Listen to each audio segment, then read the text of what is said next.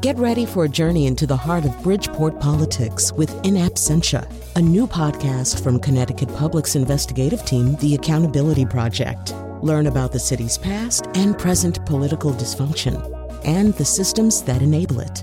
Tune in wherever you get your podcasts.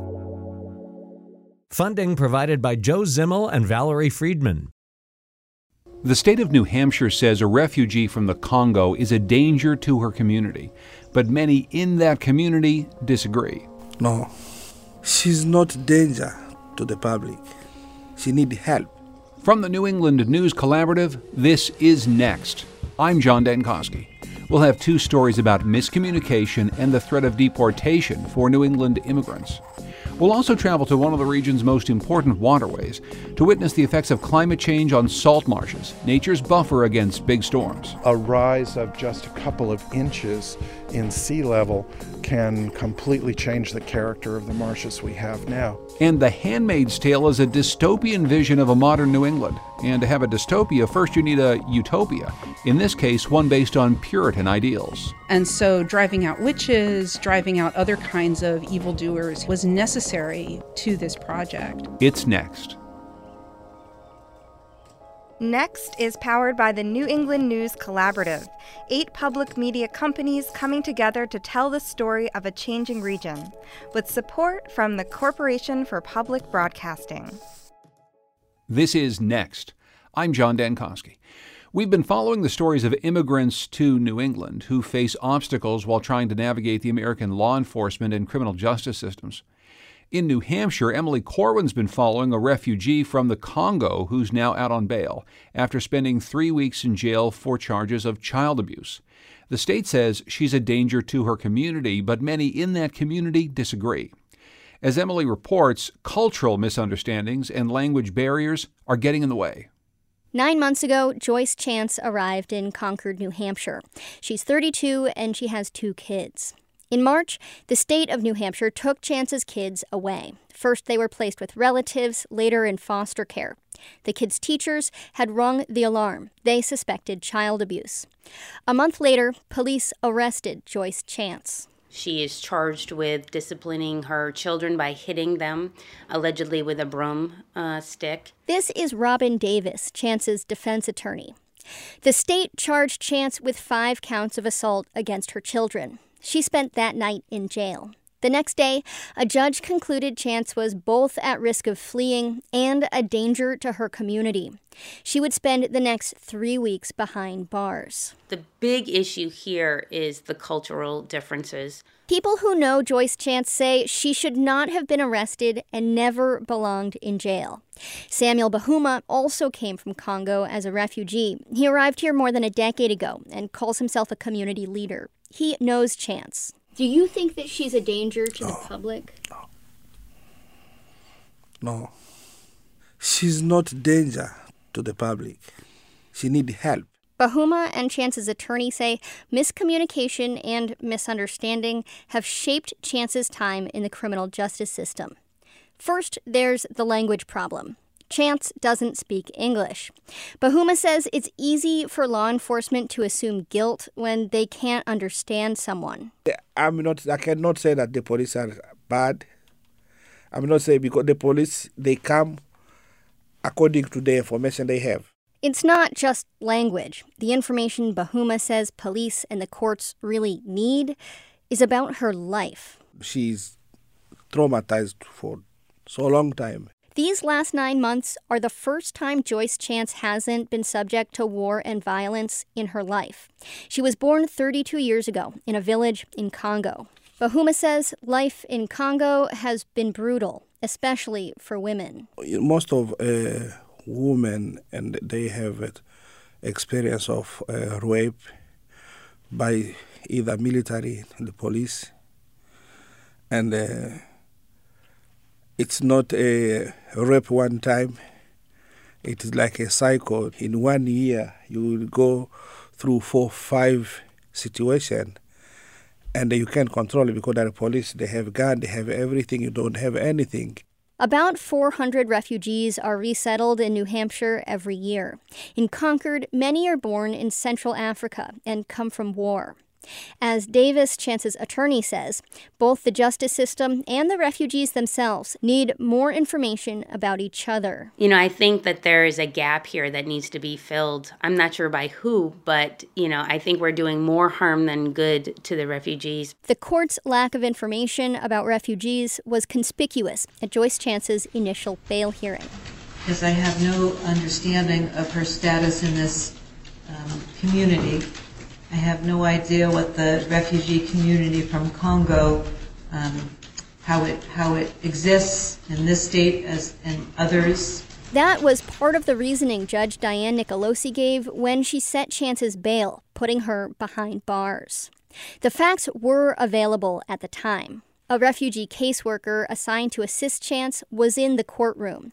She likely could have explained that refugees in the United States have rigorous identity and background screenings. She also knew that Chance's family lives in the same apartment complex, that Chance goes to church, takes English classes, and has a community. That caseworker was not asked to speak during the bail hearing. Then Judge Nicolosi alluded to one more accusation against Chance. This one was about her kids. It's something Chance's attorney describes as hurtful. There is some indication that there may not be a biological connection. Police discovered Chance's children speak a language she doesn't speak. Now they question if the kids are her own. Bahuma, the Congolese community leader, actually laughed when I asked him about it. I think the kid belonged to her. He says her kids grew up in a refugee camp in Uganda. There, teachers spoke a different language than Chance would have learned in Congo. A DNA test could settle things. That hasn't happened yet. In the meantime, the police alerted Homeland Security, who may be investigating Chance for visa fraud. That agency wouldn't confirm the investigation, but the prospect of federal charges bolstered the state's argument that Chance may flee. After that hearing, Chance's attorney, Robin Davis, quickly requested a second bail hearing. It wouldn't get on the court's docket for another three weeks. As Chance waited in jail, Davis fretted. They don't have interpreters at the jail, so she doesn't have the ability to ask for the simple things like a glass of water or uh, advise them whether or not she's having any health issues or she has any questions. Many times she will not be complying with what's asked of her, like head count or um, things of that nature, because she doesn't understand. When that second hearing finally arrived, Judge Nicolosi was at the bench again. Chance sat in an orange jumpsuit, her ankles shackled. This time, a few things were different. Chance's supporters filled two rows of benches. Her pastor was there. And Chance's attorney came armed with information about refugees. Judge Nicolosi let Chance go home. A week later, I sat on a couch in Chance's apartment in Concord. It was late May. Chance sat across from me in a colorful patterned dress and a black winter hat. She stared down at the couch and wiped occasionally at her eye. We talked through a translator. So where I came from, if, if, if your children does something wrong, we're able to punish them. But when I get here, I punished my children, and nobody told me that it's not okay to punish your children that way. To clarify, in New Hampshire, a guardian can use physical force against a minor when she reasonably believes it's necessary. The state will likely argue Chance's behavior was reckless and caused substantial pain, making it illegal. A trial date hasn't been set yet. When it is, the stakes will be high. A felony conviction could mean deportation. That's Emily Corwin of New Hampshire Public Radio reporting. That is, of course, the reality for many recent immigrants, refugees and otherwise, that a felony or even a lesser conviction could get you sent out of the country. But what if you're in the country illegally but you don't have a criminal record? What if the biggest mark against you is an accident you had on the job? Are we a place where people will have to live in fear that because of their immigration status, they can be treated as subhuman? That's Reverend Mariama White Hammond of Bethel AME Church in Boston, speaking at a rally on the steps of the state capitol in Boston for immigrant workers like Jose Flores. Shannon Dooling has been following that man's story and what it tells us about the new realities of undocumented workers during the Trump administration. Shannon, welcome back to Next. Thanks, John.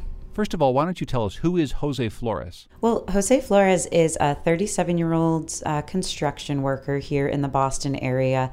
He's originally from Honduras. Uh, he and his wife traveled over the border illegally um, some years ago. They've been in Massachusetts for about seven years now. Flores was injured on a job site in uh, Boston working for a construction company called Terra Construction. And this happened the end of March. He fell from a ladder and actually fractured his femur bone and had um, several surgeries. It was uh, quite a severe injury. And um, needless to say, he's not been able to work since the end of March. A workers' comp attorney suggested that he had the right to file a workers' comp claim. Um, and as it turns out, as we've reported here at WBUR, uh, the Terra Construction did not have workers' compensation coverage on the day of his accident. And so, without workers' compensation coverage, what exactly happened to him?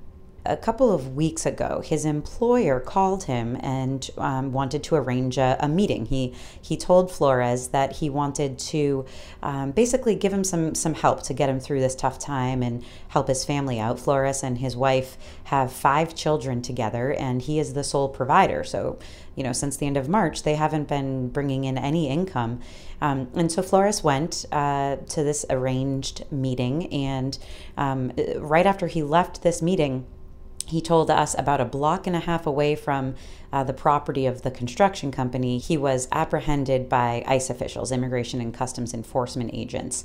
That has led to some suspicion on behalf of Flores's lawyers, questioning whether or not the timing of this ICE arrest, right after he left an arranged meeting with his previous employer, uh, whether this is some sort of retaliation for the workers' comp claim. What did ICE say about the arrest? Why, why was he arrested? Well, ICE, you know, won't won't usually comment on specific cases, but they did confirm that uh, Flores was apprehended on May 10th, which is the same date as his arranged meeting with his uh, previous employer, and uh, he had prior orders of removal, which means he had at some point been ordered uh, deported back to Honduras. That basically gave ICE agents um, the authority to take him into custody because he was uh, ordered removed, uh, deported back to Honduras. He was arrested, but he has since been released. Why was he released, and what happens to him next? He was released for um, a temporary basis for six months. He'll be, um, you know, at his house with his family. He has a GPS location device around his ankle. Um, now, ICE told lawyers that part of the consideration for his temporary release from ICE custody is because of this workers' compensation claim and, and sort of the potential for an investigation into whether or not Terra Construction had any sort of retaliatory intentions here. I should say that the attorney for uh, Terra Construction, uh, Stephen Murray, an attorney here in Boston, says that he can, you know, without a doubt, uh, say that his client did not make a phone call to ICE that day.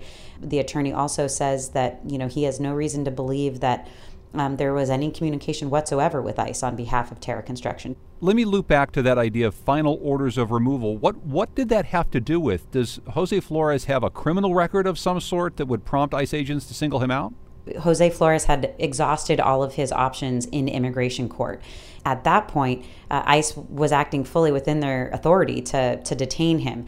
Um, his lawyers tell me, Flores' lawyers tell me, that he does not have a criminal record, uh, but maybe around 10 years ago, when the couple, uh, Jose Flores and his wife, were living in Florida, there was a domestic violence charge. However, um, his wife told me that there was a miscommunication that evening and she dropped the charges. So he was never convicted of, of any crimes. You've been reporting on this broader net that ICE officials have been using, specifically around the New England states, that's caught up people like Jose Flores. What can you tell us about the numbers around Boston and, and the larger New England area? The number that, that really has been striking to me is the number of non criminal arrests, meaning ICE uh, arrests of people who don't have misdemeanor charges, don't have felony charges. Um, you know, maybe their only crime could have been crossing the border illegally, or, uh, you know, they could be here on an overstayed visa or an expired visa. Um, so, so that's what they refer to as non criminal arrests. Um, and, and that number has tripled this year compared to the same time frame last year. It's up to 335 arrests um, as of the end of April compared to just over 100 during the same time frame last year.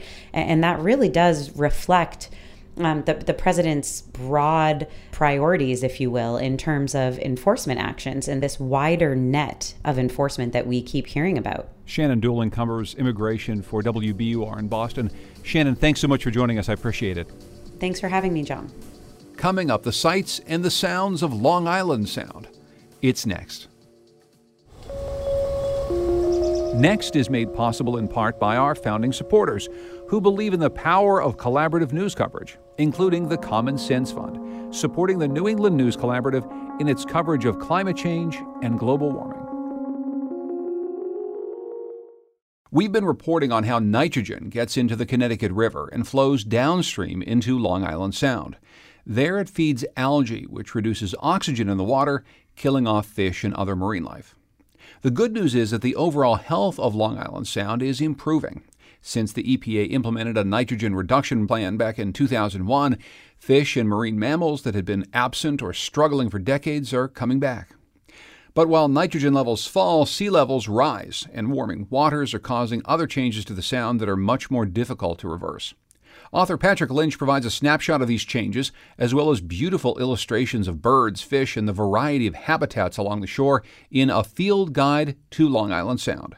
Producer Andrew Maraskin and I met up with Lynch at one of his and one of my favorite spots on the Sound, Hammonasset Beach State Park in Madison, Connecticut. Patrick Lynch, welcome to Next. Thank you. Why don't you describe where we are right now? We are at Hammonasset Beach State Park on the Connecticut coast, about midway um, uh, along the Connecticut coast. And it's a spectacular location for talking about um, all kinds of natural environment things in Connecticut. It's got wonderful salt marshes, of course, the beach that many people know about, uh, and um, lots of interesting um, geologic features. And, and the geologic features in, include the place that we're standing right now, and it, it helps to tell the story about how Long Island and Long Island Sound came to be. Why don't, you tell us a bit about that story? Well, most of what you can see, certainly along the coast of Connecticut and almost everything on Long Island, were heavily influenced by the glaciers that came through, what people sort of generically refer to as the Ice Age, that started oh, probably about uh, 75,000 years ago, peaked about 25,000 years ago, and then melted back.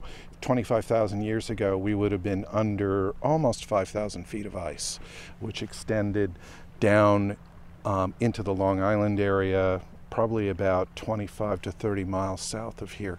And of course, all that ice moving over the landscape made huge changes. So, most of what you see, including what we're standing on right now, uh, were formed by the, the glaciers. The body of water itself is it's not ocean. It's not a giant lake. Describe what a sound is exactly, because this is a very different type of body of water that was left by this glacial retreat than uh, you see in a lot of other parts of America. Sure. Uh, the technical definition of a sound is a body of water that's open at both ends. But what it amounts to is, um, from a certainly biological point of view, is um, a giant nursery for a lot of animals. An awful lot of the things that we care about, um, most of our game fish, food fish in the region, other kinds of things, spends at least part of its life cycle in the sound where it's more protected. Essentially, Long Island acts like a giant breakwater. But um, you know, people in Connecticut and in the region, they say, well, you know, if you want a real beach, you go to Misquamicut or something like that, ocean waves, etc. Waves, yeah, yeah, yeah, So, so in some ways, the the sound is kind of, I think of it as sort of the Rodney Dangerfield of New England. It doesn't get, I think, as much respect because people aren't quite sure what to make of it. Well, and I think part of it too is is that for many decades, the Long Island Sound was seen as as not clean. It was seen as a place that you would want to escape if you were going to go to a pristine beach. But over the course of the last several decades, it's become quite a bit cleaner and much better for wildlife. Yeah, I think that's an important part of the story. Is is um, we could certainly talk about the problems Long Island Sound has, but it has gotten very much better in the past few decades. It's still got problems, particularly down in what's called the Narrows area, um, uh, in the western part of the Sound. As it gets down to New York City, that area is still polluted and has uh, hypoxia problems. That that is for a variety of reasons we can talk about. Um, uh, in the summertime when it's very hot, the dissolved oxygen in the water can drop very low, and that's when you get fish kills and other kinds of things. But even that area is better than it used to be, and in fact, down in that area just a couple of days ago, people spotted a large pod of bottlenose dolphins which is incredibly encouraging. Tell us more about the, the problem that the sound has with hypoxia. It's something that we've covered on our program before. The, uh, the introduction of, of certain nutrients into the salt water causes problems with algae, and it, it, as you said, makes these dead zones where fish can't thrive. Uh, tell us about the problem and, and if it's getting better in, in much of the sound. Well, hypoxia comes about um, because of an excess of nitrogen. Um, nitrogen can get into the sound a number of different ways. The, the primary way it gets in is um, from uh, various levels of treated effluent from sewage treatment plants and whatnot. And nitrogen is a problem, ironically, because it's an essential growth element. So, in a, in a clean, pristine, natural environment, nitrogen is actually fairly scarce because it's so important that plants um, take it up very readily. Uh, when you dump an excess of nitrogen into an environment like Long Island Sound, you get these explosive growths of algae. Suddenly they've got all the food they need and they grow like crazy. Everybody knows that plants produce oxygen as they photosynthesize, but um, what, what they may not consider is that at night plants respire pretty much the same way we do. They use a lot of oxygen because they're not photosynthesizing. And when you have these huge blooms of algae, um, they can actually suck up most of the dissolved oxygen in the water, which of course is a huge problem as fish swim into that area. Suddenly it's hard for them to breathe. But the algae also dies from lack of oxygen in the water, and then it gets even worse because they're, the dead algae, um, uh, as they disintegrate, um, take up even what, what little is left of the oxygen. And so you can get areas, particularly in the western end of the sound, where uh, they're just biological deserts for, for some some months of the year. Now, we don't get the big waves here because we have this natural breakwater, which is Long Island. However, when big storms come in, uh, it can really affect a coastal area like Hammonasset. Uh, not too many years ago, there was a series of big storms, Sandy and others, that shaped and reshaped this beach quite a bit, took out a lot of vegetation. Talk about the impacts uh, that that has had and whether or not we need to gird for more of that coming up in the future because the, the topography here really has changed. I've noticed in just the last couple of years. Yeah, so a nor'easter or a hurricane is a giant cyclone. That is, it's moving anti clockwise. And as it comes up the coast, um, that big leftward curve is why it's called a nor'easter. For example, the winter hurricanes that we get, because that's that's what we perceive. The storms almost invariably come from the south, not the northeast, but the the wind is coming in from the northeast very powerfully, we're we're lucky most of the time in that Long Island will break a lot of the force of a hurricane, but sometimes and very severely in Sandy, it came up in such a way that the wind was coming straight down the sound.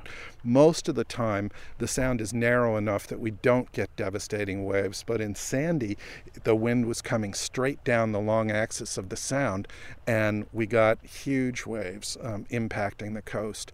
The value of these natural ecosystems um, is that they act as giant natural buffers and breakwaters against these storms. Many people who come to the shoreline, not just this park, come here to look at the water.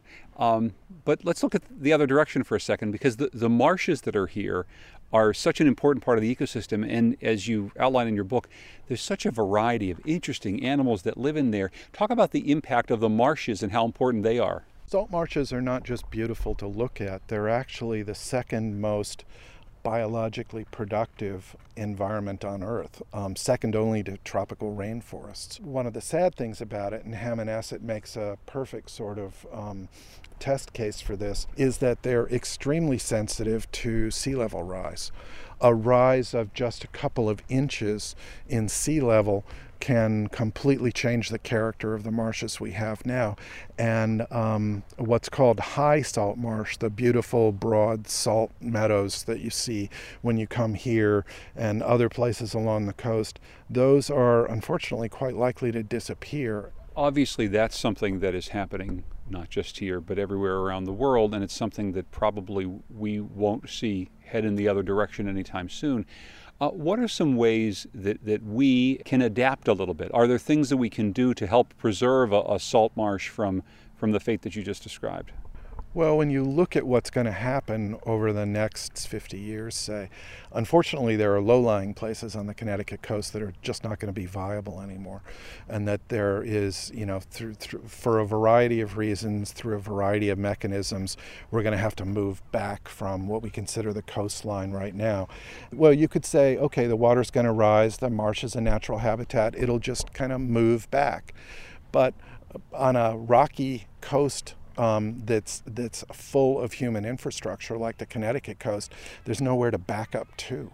In many cases, the marshes can't back up because of railroad tracks, roads. Here, for example, in Hammonasset, it can back up to Route One. Are we going to sacrifice Route One? Mm, maybe not in the in the next 20 years or so, but at some point that's going to be an issue. And in the meantime, there's nowhere for the marsh to go. So we're walking along the Moraine Trail right now. It's um, a spectacular soundside trail. It's also interesting geologically because it's it's one of the few glacial moraines that you can see um, eh, very easily along the Connecticut coast. There are big stones here that look like um, some sort of riprap that you might see in a breakwater, but that's because over 20,000 years all the smaller stuff is washed away in those areas but it's entirely natural. It's not a man made thing. So this is a big natural beach. One of the things that's interesting about this particular stretch of beach is if you look at it, it's not sand, it's all slipper shells, Atlantic slipper shell. It just shows you how um, incredibly productive it sounds. I encountered this astounding fact, which is the average age of shells on a New England beach is 400 years. Wow. Isn't that amazing? And that's the average age. So there's probably some shells in here that are 1,000 years old. Sure. How did this gigantic pile of slipper shells end up right here? How, how did They're, this come to be? Slipper shells are durable. Slipper shells are not clams. They're, it's actually a, a form of snail. And slipper shells are incredibly common. Storm waves come in and they wash up the lighter stuff um, that, that is in the shallow water up onto the sand, unfortunately burying some parts of the marsh um, at times. 400 years. Yeah. Who knew? Amazing. Yeah. One of my very favorite plants down down here along the shoreline are these uh, low-lying bushes with roses. Yeah. Uh, right along the right along the water. What what are these? These are um, what's called wrinkled rose, sometimes seaside rose. The scientific name is Rosa rugosa. It's um, a natural wild rose. The interesting thing is that it's not native. It was brought here from Asia, probably in the 1800s. But um, people complain about other non native plants, but I've very rarely hear people complain about seaside rose or wrinkled rose because it, it's incredibly useful for stabilizing the coastline. This is not a particularly sandy environment, but uh, if you look at, say, Brushy Point in Groton, it's that long sandy point in Bluff Point State Park that really protects, like a giant breakwater, um, much of the Groton shoreline and that is covered with wrinkled rose. And after Sandy, um, what was a beautiful kind of beach dune environment got wiped out almost entirely. But a couple months after Sandy, I went walking along the beach and you could see just the tops of the old wrinkle rose that, that had been buried like four feet. Um, it, it's, it's now beautiful again. It's full of roses. This stuff is like, you know, completely bulletproof along the coast. It's not just beautiful, but it helps stabilize the, the environment. So we're looking at um, a beautiful, what's called high salt marsh or a salt meadow. Um, that uh, uh, is formed, as I said, in that very narrow few inches between average high tide and the twice a month spring tides, which are a little bit higher. There are um, serious things we're going to lose when we lose these salt meadows. There are several kinds of um, sparrows, for example, salt marsh sparrow um, and sharp-tailed sparrow, that we're we're almost certainly going to lose over the next few decades. They're not that common now. They, they there are some nesting in here, um, and they have this unfortunate um, peculiarity of their natural history.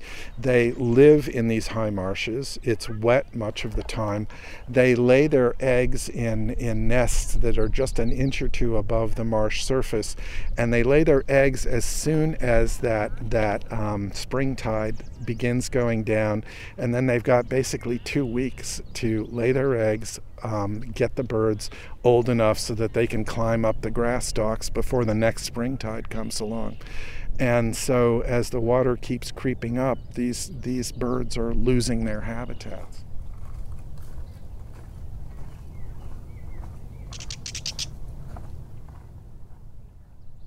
What was that bird that just went? Catbird. That's why they have this. you hear it coming out of the bushes.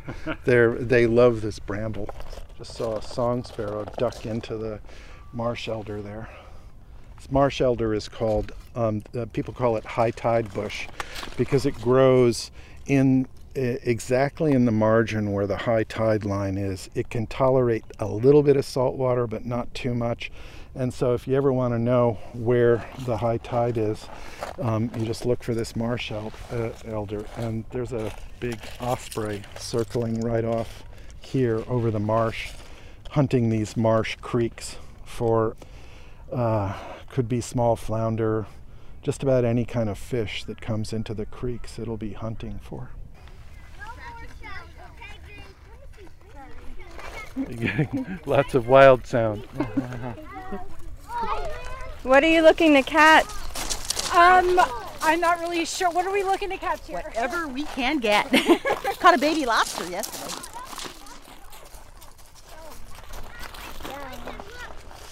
Lobsters um, unlikely to become biologically extinct in the sound, but they've been commercially extinct for 20 years because the sound is just too warm for them. As the lobster are, are leaving, are there new warmer water species coming into the sound? Yes, in some ways the sound is becoming more like a, a slightly cooler version of uh, Chesapeake Bay. Blue crab populations are doing really well. They increase almost every year. That's a reflection of the fact that uh, blue crabs like much warmer water than lobsters do. It's, it's, it's, harder to find blue crabs in the Chesapeake Bay than it used to be. yeah, yeah. It's, it's um, uh, there are people who study this that, that look at fish populations, uh, crab invertebrate populations, and and they've actually come up with a metric of uh, for some species of, of miles per year in terms of northern movement. Thank you for the tour. You're welcome. Patrick Lynch gave us that tour of Connecticut's Hammonasset Beach State Park. His book, A Field Guide to Long Island Sound, was published in March by Yale University Press. We've got photos and maps at nextnewengland.org. Coming up, what The Handmaid's Tale tells us about New England, then and now. It's next.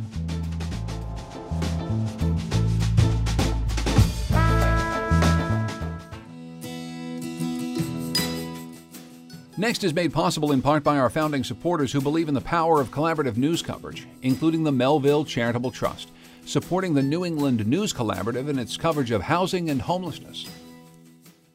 New England is the setting, both literally and symbolically, of The Handmaid's Tale, the hit TV series on Hulu starring Elisabeth Moss as Offred, a young woman forced into sexual slavery in a dystopian near future. The United States has been overthrown and replaced by an oppressive new country called Gilead. The patriarchal leaders have used a near total collapse of fertility in the country to institute a kind of theocracy. The handmaids, including Offred, are women who are still fertile. Here, an instructor and disciplinarian called Aunt Lydia is speaking to a room of handmaids as part of their training. She quotes from the Bible by way of explaining the women's role in this new society. When Rachel saw that she bare Jacob no children, she said unto Jacob, Give me children, or else I die. And Rachel said, Behold, my maid Bilhah.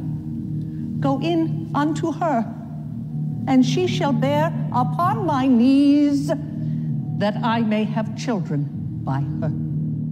The series is based on the acclaimed novel by Margaret Atwood, written in 1985 as a response to the Islamic Revolution in Iran and the rise of the Christian right in America. We were curious about The Handmaid's Tale's connections to New England's Puritan past. In the new introduction to the book, Atwood writes The Republic of Gilead is built on a foundation of the 17th century Puritan roots that have always lain beneath the modern day America we thought we knew. Atwood has said that her setting for the book was inspired by the time she spent as a graduate student at Radcliffe College in Cambridge, then the women's counterpart to Harvard. She dedicated the novel to Mary Webster, a woman who was hanged for witchcraft in Connecticut and survived. She may have been one of Atwood's ancestors. So, how closely does the dystopia of The Handmaid's Tale reflect the utopia that the Puritans were trying to create? For some answers, we turn to two historians who studied women, sexuality, and religion in 17th century New England. Rebecca Tannenbaum is a senior lecturer of history at Yale University, and Kathy Cook is a professor of history at Quinnipiac University. Rebecca, Kathy, welcome to Next. Thank you for having us. It's a pleasure to be here. I'll start with you, Rebecca, but I'd like to hear from both of you about that basic idea that Margaret Atwood puts forward in her new introduction. Do you see the 17th century Puritan roots here uh, in this new TV adaptation of, of A Handmaid's Tale? Well, certainly you can see a lot of the ideas that Atwood had um, reflected in both her novel and in the TV show. One of the things that really struck me as a historian uh, watching the TV series was the structure of the family, because that that scene right before the ceremony takes place and the entire household gathers to hear the patriarch read the Bible is a very 17th century scene. Um, and also the idea that a household, which includes both people related by blood and marriage, but also servants and employees and other kinds of people, that family structure is also very 17th century. And it's all ruled over by the father and husband in what is a literal, literal patriarchal structure. So that is something that is really very historically grounded.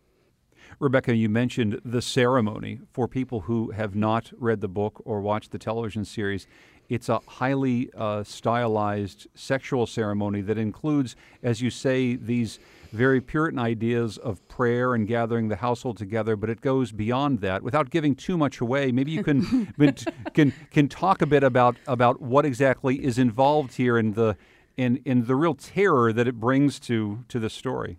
So this is the ceremony in which uh, Offred and her commander, which is how he's referred to in both the book and the television series, attempt to conceive a child. Uh, and it begins with, as I said earlier, this Bible reading for the whole household.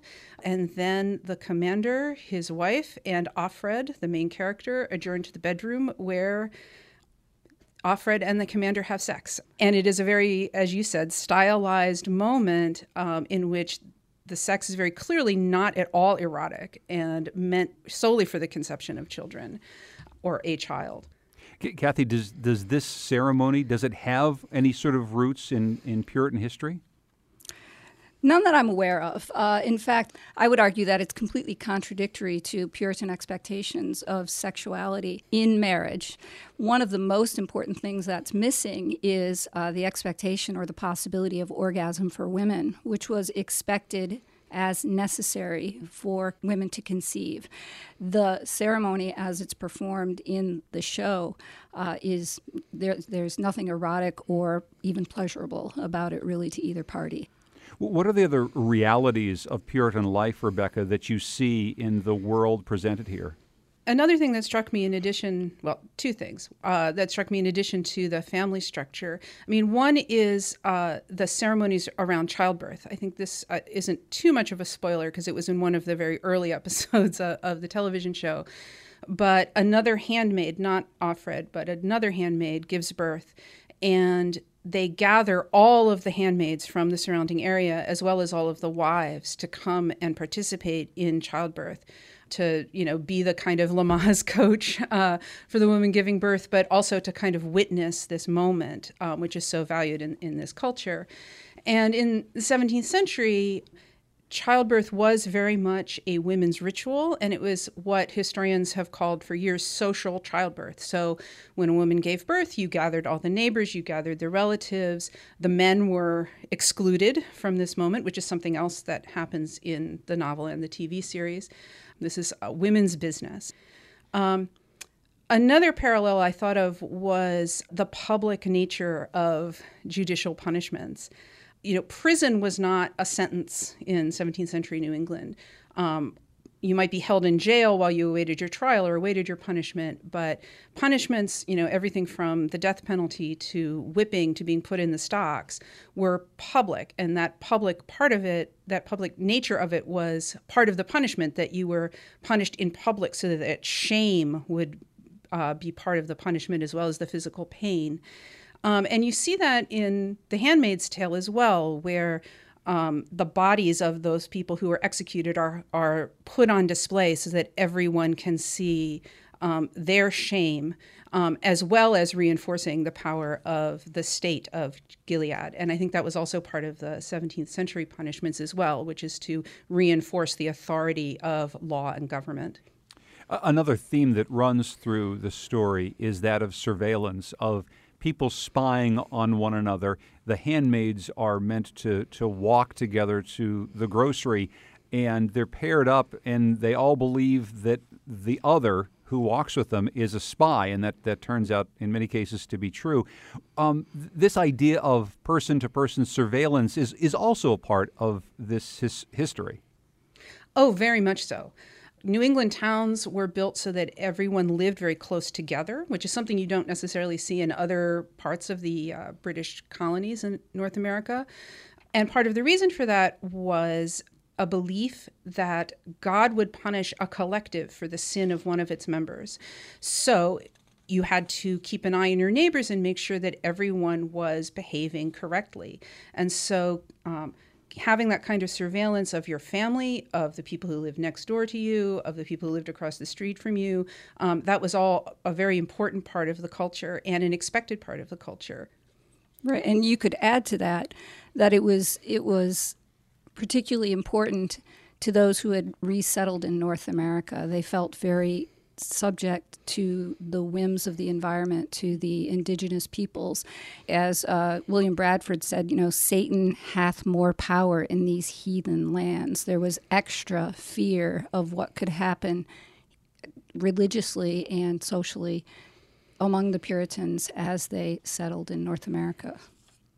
In the original dedication to The Handmaid's Tale, um, Margaret Atwood explained that uh, one of the people that she dedicated the book to was a woman named Mary Webster, who she said was an ancestor who was hanged for a witch in Connecticut, but she didn't die. They hadn't invented the drop yet, the part of the platform that falls away, so they hanged her, but yet she lived.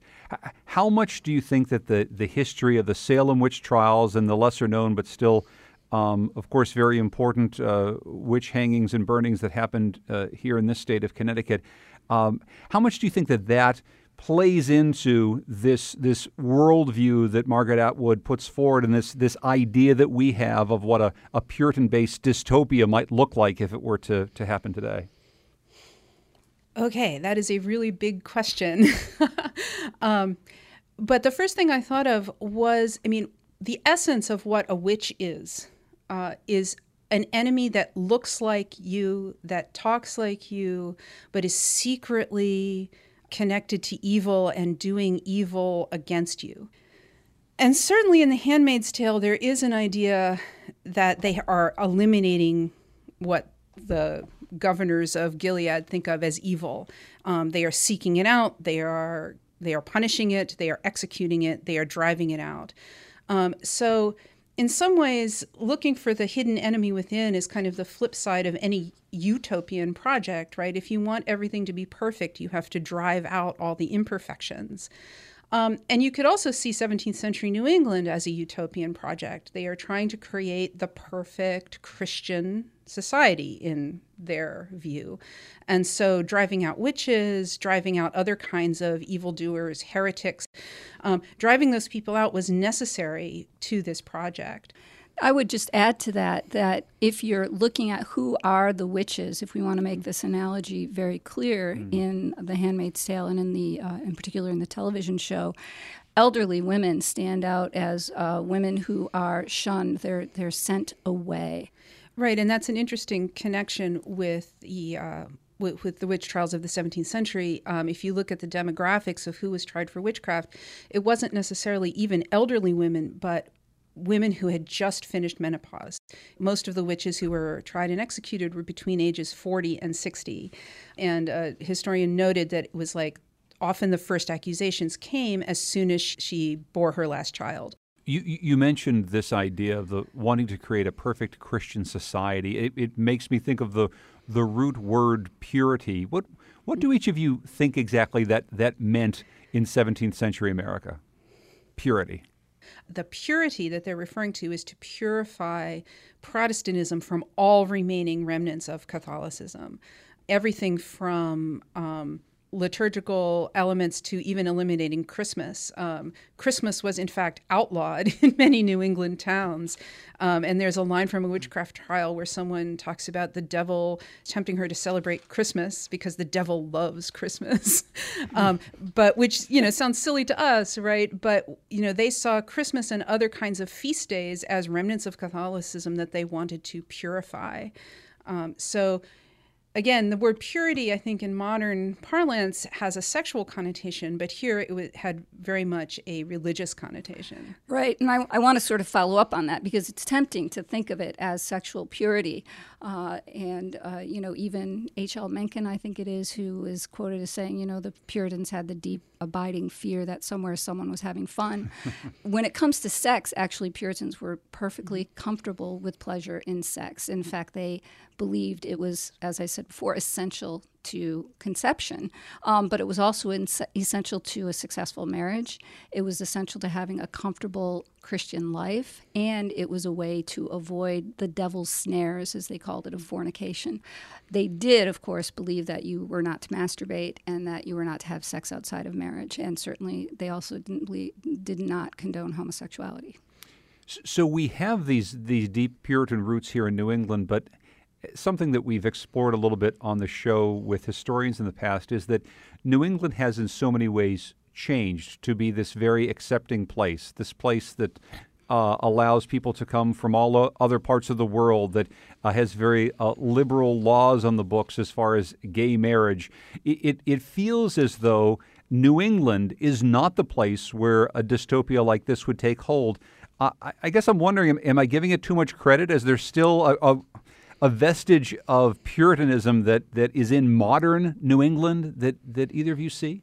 In some ways, sure. Um, I think that uh, the United States continues to be a relatively restrictive and limited society in terms of how it accepts sexuality. I don't think of New England as a particularly liberal place when it comes to sexuality. So, you know, that's my first thought. The other is I think we still struggle with racial issues and we still tr- struggle with issues around gender. So, it, you know, if one looks at it from a sexual angle, I think it's kind of mixed. And then I think when we think about broader issues about purity, I think the country still remains quite, and New England, I should say more specifically, remains puritanical.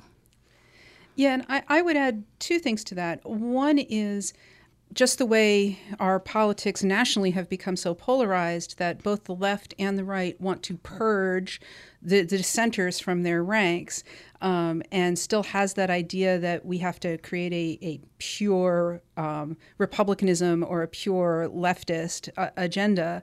And I think you see that on both sides, and you certainly see that in New England on, on both sides of the political divide. Um, but the other thing I would say that is still with us is the physical spaces that uh, the original settlers laid out. You know, I'm speaking here from downtown New Haven, and New Haven was the first planned community, one of its uh, claims to fame as a city.